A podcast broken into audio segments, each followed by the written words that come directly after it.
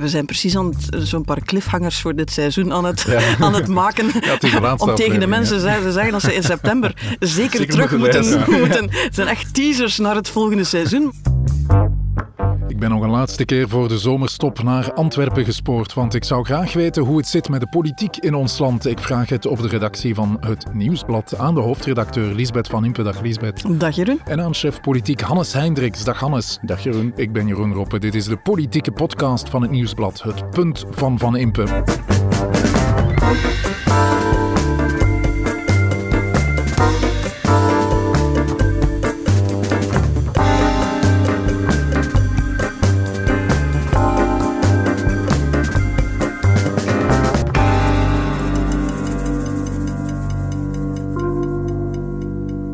Hoe liggen de kaarten bij de start van de zomervakantie? Uh, daar moeten jullie toch maar een punt of twee over maken straks. En een punt over een nieuwe kaart ook, hè, want de partij Open VLD heeft een nieuwe voorzitter.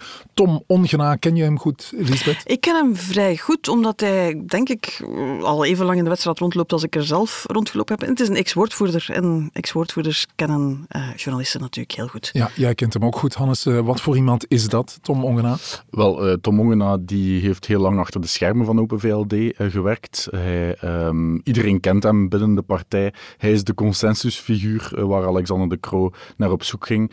Ik denk dat dat misschien ook het tragische van het uh, verhaal is, dat niemand tegen Tom Ongena is.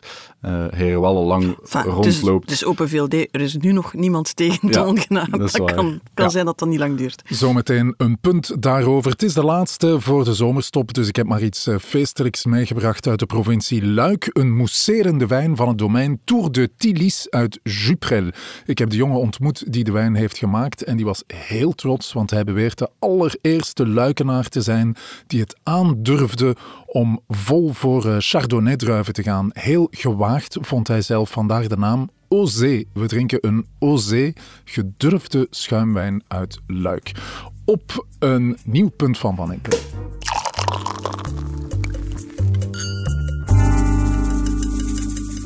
In de tussentijd ga ik dus, dus keihard aan de slag, keihard werken. Um, draag die, die partij een enorm warm hart toe. En, en ik wil vooral zorgen dat, we, dat Vlaanderen een, een sterkere liberale partij krijgt. Want dat is nodig.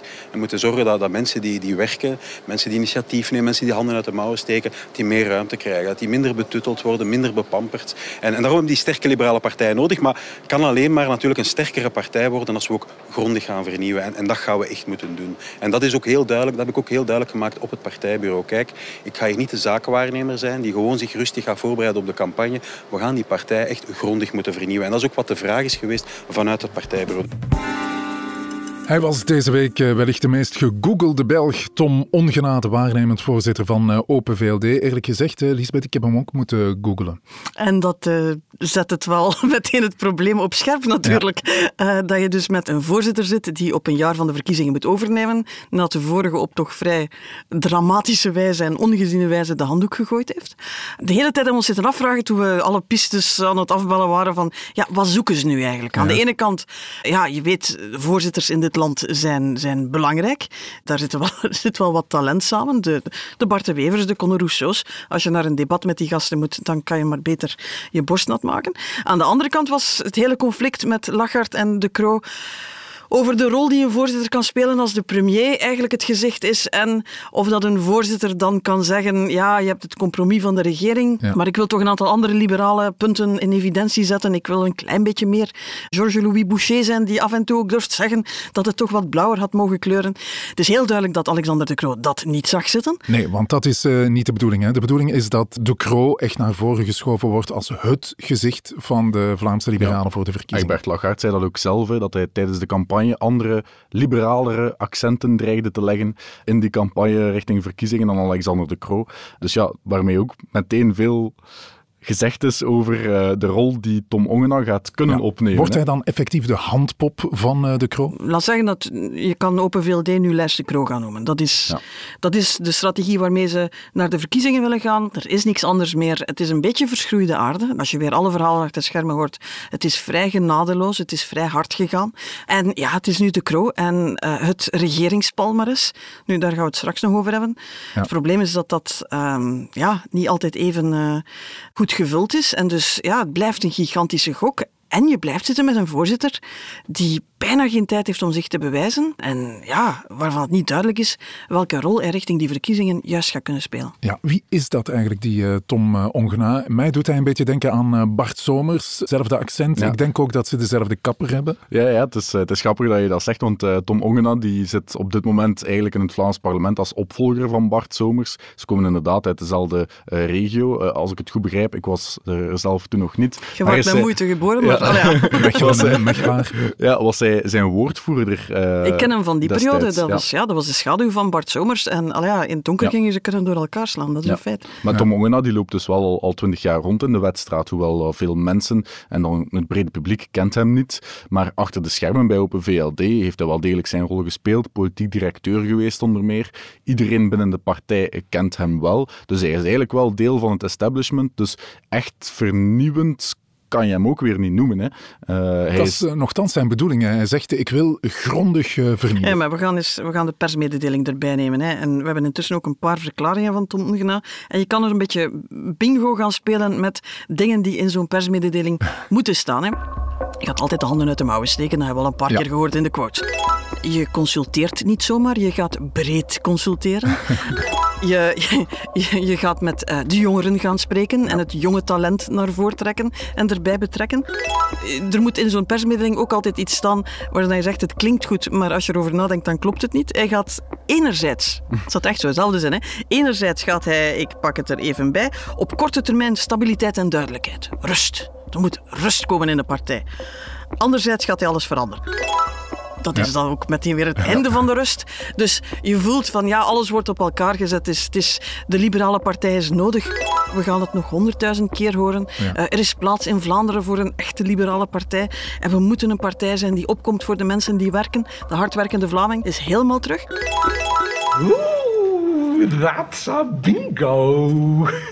You just say bingo. Alle clichés zijn op elkaar gestapeld. Ik voel het al, uh, het is een uh, compromisfiguur. Ja, compromis tussen als verschillende je, strekkingen. Als je zijn eerste interviews beluistert en ook inderdaad die persmededeling leest, je hoort niets nieuws. Hè. En dat is het tragische, vind ik persoonlijk, aan, aan dit verhaal. Alexander de Croo heeft met alle partijtoppers samengezeten de voorbije dagen. Dat is een heel clubje die allemaal samen verantwoordelijk zijn voor de electorale neergang die de partij eh, de voorbije twintig jaar heeft doorgemaakt. Allemaal samen. Dat gaat dan over een Patrick de Waal, Karel de Gucht, ook de nieuwe generatie van Sam van Quickenborne, Gwendoline Rutten. Die hebben allemaal samengezeten en allemaal samen beslist dat Tom Ongena nu de man is, die zelf ook al twintig jaar aan boord is van de partij, dat die de partij moet gaan leiden. Dus ja, dat is gewoon eigenlijk meer van hetzelfde. Ja, en je voelt ook heel hard de backbenchers in de partij, de leden, de kiezers, die zien dat allemaal. Die zien allemaal van, maar dat is iedere keer datzelfde clubje en, en dat is altijd diezelfde toppers die ze op 8,3% in de peilingen gebracht hebben.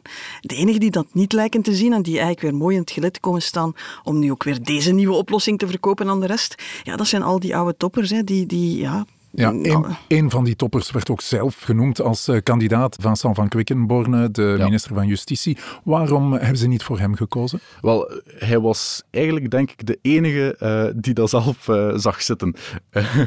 dus ja, we, allez, we, horen wel van verschillende mensen dat hij zich aan het, aan het warmlopen was om dat effectief te doen. Ja, Vincent van Quickenborne is natuurlijk een politicus die al heel wat waters doorzwommen heeft. Redelijk opportunistisch ook. Maar daarbij doorheen de jaren eigenlijk niet veel vrienden heeft overgehouden ook niet binnen zijn partij. Dus ik kan mij voorstellen dat Van Quickenborne dacht, ja, na 2024 ga hij ook, ook een nieuwe job moeten doen. Uh, bijvoorbeeld de combinatie burgemeester van Kortrijk, partijvoorzitter, zou wel interessant zijn. Maar bon, uh, ja, de andere een beetje, partij... beetje loskoppelen van Alexander de Croo, die misschien internationaal aan het rondkijken is. Je kan het nooit weten. En dan bij degene die in 24 wel kan mee gaan kijken wat er met de partij moet gebeuren. Maar er was duidelijk heel veel weerstand tegen die piste. Tegen Gwendoline Rutte trouwens ook. Omdat daar, ja, nogmaals, die backbenchers zeggen maar dat zijn allemaal dezelfde mensen die ons hier gekregen hebben. En het zegt ook wel iets over de, de sfeer binnen de partij. Um, ik vond het meest sprekende dat Egbert Lachart, die dacht dat hij tot september nog ging voorzitter zijn, intussen al hopelijk zijn bureau leeggemaakt heeft, want Tom Ongena zit er, uh, zit er al. Die was in Albanië voor een paar dagen, het was zijn verjaardag. Ze hebben zelfs niet de moeite gedaan om hem op de hoogte te brengen dat er een opvolger is. We begrijpen dat hij dat uh, niet fijn vond. Uh, wat ik kan begrijpen, aan de andere kant, de manier waarop hij vertrokken is met los het allemaal zelf op, dat is ook redelijk ongezien.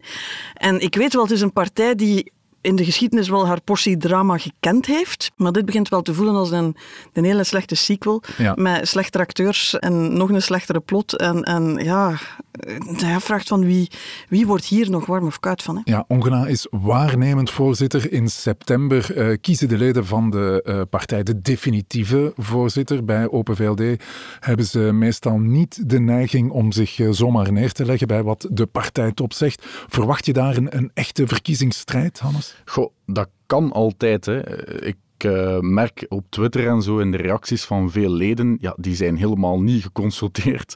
Dit scenario heeft premier Alexander de Croo door hun strot geramd. Ja, en ze heeft moeten foefelen met de statuten. Ook ja. zoiets waar ze bij de Open VLD niet altijd mee lachen.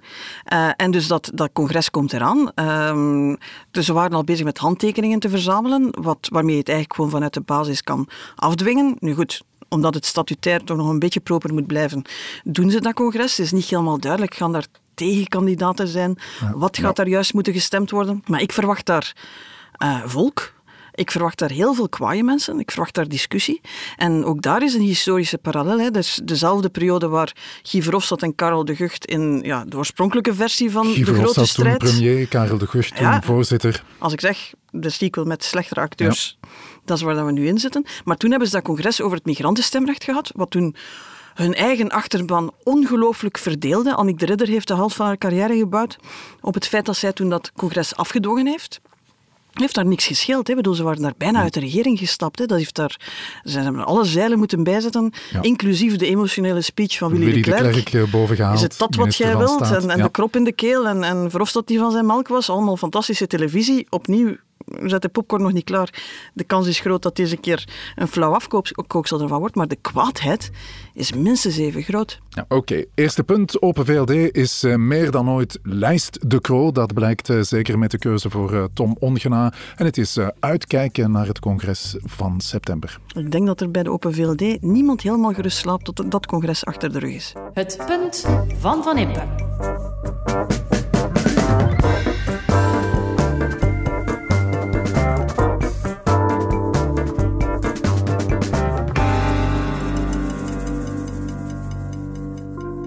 Zou toch wel erg zijn, moest ik vandaag al de handdoek in de ring gooien en zeggen, ja, het kan mij eigenlijk niet schelen, ik heb 600 pagina's wetteksten geschreven en er mag, moet niets mee gebeuren. Ja, het, het, zou toch wel, het is toch wel logisch dat ik daar nog alles Ja. probeer aan te doen. Als je, als je hoort van, van experten ja, dat dit soort hervormingen net noodzakelijk zijn in, in, in dit land. Minister van Financiën Vincent van Petegem enkele weken terug in de afspraak. Hij wil er alles aan doen om zijn fiscale hervorming erdoor te krijgen. Want werken moet meer opleveren. Daar is eh, iedereen het over eens. Van Petegem legde zijn plan al een hele tijd geleden op tafel. Het is, Lisbeth, een heel ambitieus plan. Hè? Het oorspronkelijke plan was een ambitieus plan. Was ja, we zorgen dat wie werkt meer overhoudt. Heel duidelijk, makkelijk te verkopen. Tegelijk was het een poging om ons fiscaal systeem, dat heel ingewikkeld is, waar, dat is een veranda met 27 koterijen aan, Ja, eh, waar altijd nieuwe dingen bijgebouwd worden, om dat helderder, logischer te maken, zodat je daar ook ja, een, een groter draagvlak voor krijgt, een groter gevoel van rechtvaardigheid. En Vincent van Petegem, hij zegt... eh, waarschijnlijk terecht dat het de partij is die het gedaan heeft. En het was niet het beste idee dat de partij ooit gehad heeft. Maar die hebben zelfs een website gemaakt waar je dus de netto-calculator kan zien hoeveel het plan van Van Petegem zou opleveren. Iedereen 835 euro Ja, per jaar. per jaar. Ja, ik, ze gaan die toch ergens eens stilletjes moeten terug offline halen. Want ja, we zijn gestart met een plan van 6 miljard lastenverlaging op arbeid. Dat is intussen gesmolten tot 2 miljard. miljard. miljard, ja. Ehm, zelfs daar is nog geen consensus over, want ja, ze willen allemaal die lasten op arbeid naar beneden, maar er is nog niet het begin van consensus over hoe dat je dat gaat betalen. Ja. Waar dat geld dan wel vandaan moet komen. Want ik hoorde dat Open VLD met eh, de premier plots met een nieuw voorstel eh, op tafel kwam. En dat maakt het niet simpeler, hè? Ja, nee, inderdaad. Het voorstel van de premier ging eigenlijk zelfs niet over fiscaliteit, maar over arbeidsmarkt. Ehm, en ja, dat is eigenlijk omdat de liberalen in een heel moeilijke positie zitten met betrekking tot die fiscale hervorming. Je zei het al, de fiscale hervorming die nu op tafel ligt, gaat maar, maar over 2 miljard meer. Dat is een netto voordeel van 100, 200 euro misschien. Er zijn, ja, het is natuurlijk een, een, lijkt een hoog bedrag, maar veel mensen gaan dat echt niet voelen op hun rekening.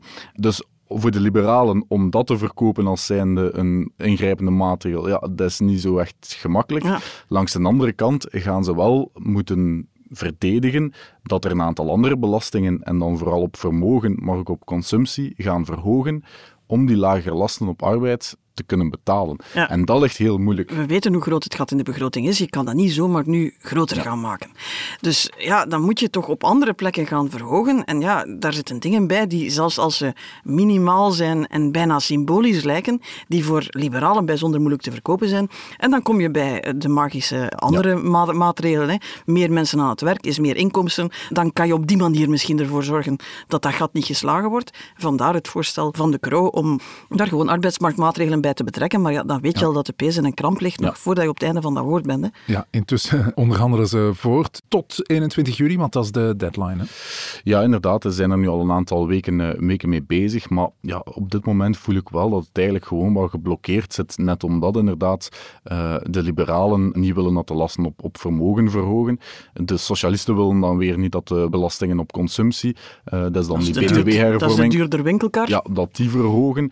Dus ja, iedereen is het erover eens dat de lasten op arbeid naar omlaag moeten. Maar waar ga je het geld gaan halen? Ja, best Dat is de voer voor discussie. En daar staan liberalen en socialisten lijnrecht tegenover elkaar. En ja, de context van de voorbije weken met de regeringscrisis rond Hadja Labib en, we, we hebben het al gezegd, de Franstalige partijen die echt oorlog voeren met elkaar, helpt daar niet bij. Hè? En zo Ja. blijft het eh, moeilijk om een succes te boeken voor Ja, eh, terwijl deze dat je, als er iets is wat het nog voortdrijft, is dat er zeker bij de Vlaamse partijen wel een consensus is dat deze regering nog wel wat successen nodig heeft. Ja.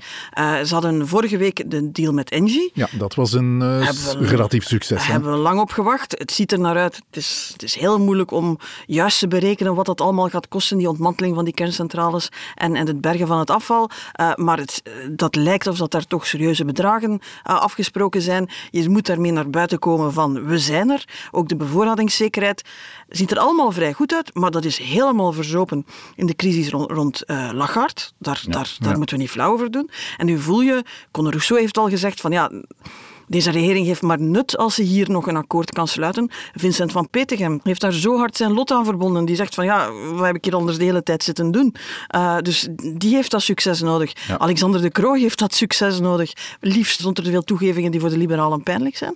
Dus de Vlaamse partijen willen dit echt, ja. maar aan de overkant is het... Uh, ja, gekruiste armen en, en, en, ja. en dodelijke stilte. Een punt over de federale regering. Die heeft een trofee nodig. De fiscale hervorming kan dat zijn, maar een grote trofee zal het niet worden.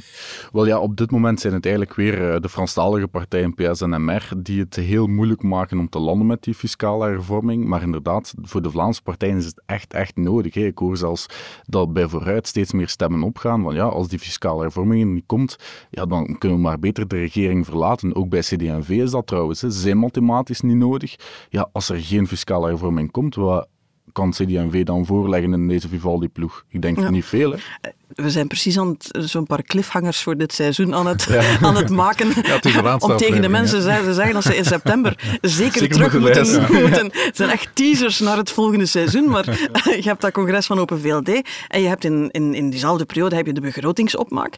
Als ze er nu niet uit geraken, kunnen ze nog zeggen van we shotten het over het verlof en dan komt het terug op tafel bij de opmaak van de begroting. Maar die opmaak van de begroting is wel het moment waarop Vivaldi opnieuw zal moeten beslissen of dat ze de rit gaan uitzetten.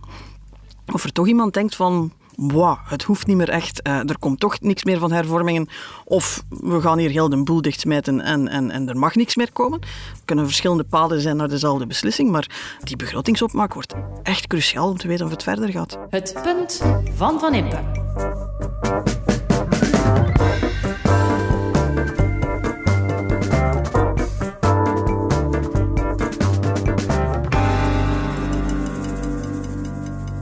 Misschien altijd de schoonheidsprijs gehad voor het traject dat gevolgd is. En de voorbeelden zijn hier gegeven. We zijn er wel iedere keer doorgeraakt. En dat is toch denk ik het groot contrast met de, met de federale regering. Um, dat het soms eleganter zou kunnen verlopen. I'm your man. He's your man, Vlaamse minister-president Jan Jan Bon. Enkele weken terug nu al. Sindsdien nog weinig van hem uh, vernomen. Jij maakte je vorige week uh, zorgen, hè, Lisbeth? De hele Vlaamse regering leek plots van de aardbol verdwenen. Ik snap het wel, hè. Ik bedoel, er is ellende op, aan de andere kant van de straat. Dan uh, laat je die vooral doen en zorg je dat je zelf niet onder schot komt te liggen. Maar ja, ik heb toch anders even laten bellen van... Zijn jullie nog iets van plan? Want 11 juli komt eraan en dat is doorgaans ja, toch het moment ja. dat daar de koffers gepakt worden. En wat worden. zijn de plannen, Hannes? Wel, ik moet eerlijk zijn, ze wisten het zelf niet zo supergoed. Dus er is wel nog ministerraad nu deze week. En dan volgende week ook nog, na 11 juli. Maar ik kreeg toch te horen dat daar niet de grote politieke, ideologische dossiers nee. op de agenda zijn, uh, staan. Het zullen vooral technische dossiers zijn. De enige die nog zin heeft in een Robertje Vechten, begreep ik, was Joël Demir. Ja, dat hoeft ook niet te verbazen. Je ziet het niet komen. ja, natuurlijk, maar zij heeft daar eigen cliffhanger mee. Het stikstofdossier. Ja. Dus ze heeft al uh, decreet Je dacht dat je daarvan af waren, hè, ja. maar ja, oh nee. Ja, ze gaat dat op de laatste ministerraad uh, nog eens op tafel leggen en dan kijken hoe CD&V reageert. Maar bon, ja. de echte discussie zal ook pas voor na de zomer zijn. En ik begrijp dat CD&V wel zou kunnen concluderen dat niet alles wat zij er graag zouden inzien staan er even duidelijk in staat als ze gehoopt hadden. Ja, de tekst leunt nogal dicht aan bij de visie van Zoal die Ook in de Vlaamse regering dus wordt vervolgd. Wie gaat er nu eigenlijk met een gerust gevoel op vakantie, Elisabeth? Niemand, denk ik. Uh, Tom van Grieken. Ik denk dat die denkt van uh, het wordt een druk jaar. Ik ga mij zo een grote zwan en een, een goede cocktail bestellen en ik ga daar uh, ergens dobberen op een zwembad. Dat is de enige die op dit moment, ja. denk ik... Uh, Conor Rousseau ook niet meer? Uh, nee, de partijen hebben allemaal hun eigen crisissen en personeelsproblemen en leiderschapsproblemen te beheren. en de regeringen, ja... We hebben het hele jaar het erover gehad, hopend dat het uh, kon aansporen om beter te doen, maar je voelt het, het systeem kraakt in zijn voegen. Iedereen zit eigenlijk, al die, die regeringen trappen op een adem. Ja. Uh, dat laatste jaar is er, is er precies nu al te veel aan. En uh, meer en meer hangen daar die donkere wolken van die verkiezingen in juni volgend jaar, die voor heel veel partijen echt wel existentieel kunnen gaan worden. Dus we hebben het hier een paar keer gezegd, als je in de wedstrijd rondloopt, dan zie je vooral mensen die moedeloos, radeloos, niet weten wat te doen, uh, hoe een antwoord te verzinnen en hoe een kiezer te overtuigen, die, of het nu op Vlaams niveau is of op federaal niveau is, ja, toch heel veel vragen stelt over ja, wat er gebeurt, wat er kan gebeuren en hoe dingen beter kunnen. En dus snakt Hannes de Belgische politiek naar vakantie en zal de politiek nog vol aan de bak uh, moeten na de zomer? Ja, inderdaad. We hebben het voorbij, de voorbije jaar, maar eigenlijk de voorbije jaren, een beetje het gevoel gekregen dat ze continu bezig zijn met de waan van de dag en niet echt visie aan de dag leggen uh, of op tafel leggen van waar moet ons onderwijs, uh, onze kinderopvang, waar moet het ermee naartoe. We kunnen alleen maar hopen dat ze richting de verkiezingen misschien die visie wel ontwikkelen. Maar ja, je komt op heel veel departementen wel in de situatie dat die in een, een redelijk diepe crisis uh, verzeild zijn geraakt, net door die focus op de waan van de dag. Ja, en pas op, ook als, als journalist vertrek je dus niet met een gerust gemoed. Nee. Je weet wat er volgend jaar komt. Volgend jaar worden er allemaal netjes cijfers opgeplakt door de kiezer.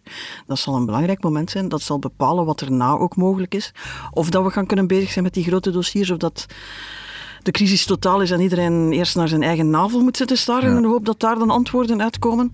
Dus ja, je gaat ook als journalist, denk ik, met een zekere somberte het komende jaar tegemoet. En, en, en dat, dat gaat veel breder dan de politiek alleen. Het punt van Van Impe.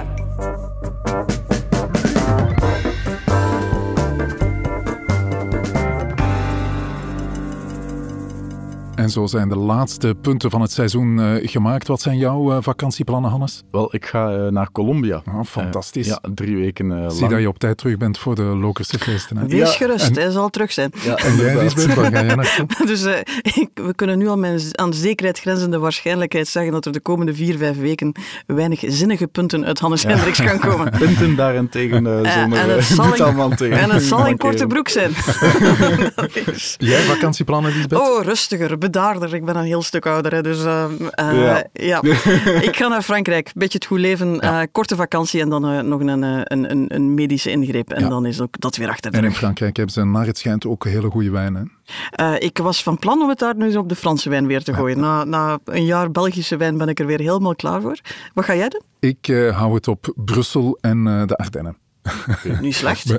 Dus jij gaat gewoon met een hele nieuwe lading wijnen en misschien moeten we volgend jaar er ook hapjes bij doen. Zo. Ja, goed jij bent ook goed in Je het vinden van zo... Lokerse paardenworsten bijvoorbeeld. Oh god. Bespaar ons daarvan. dat is... eh, Nee, nee. Dus eh, ja, kijk, ik verwacht eh, selfies met exquise artisanale producten en eh, selfies op de Lokerse feesten met paardenworsten van jullie bijna te krijgen. Oké, ik ben ermee weg. Prettige vakantie. Was het punt van Van Impe. Je hoorde de stemmen van Lisbeth Van Impe en van Hannes Hendricks. Dank aan de VRT voor de audioquotes, aan Pieter Schevers voor de muziek en aan Pieter Santens van House of Media voor de montage. De productie was in handen van Bert Heijvaart. Tot het volgende punt van Van Impe.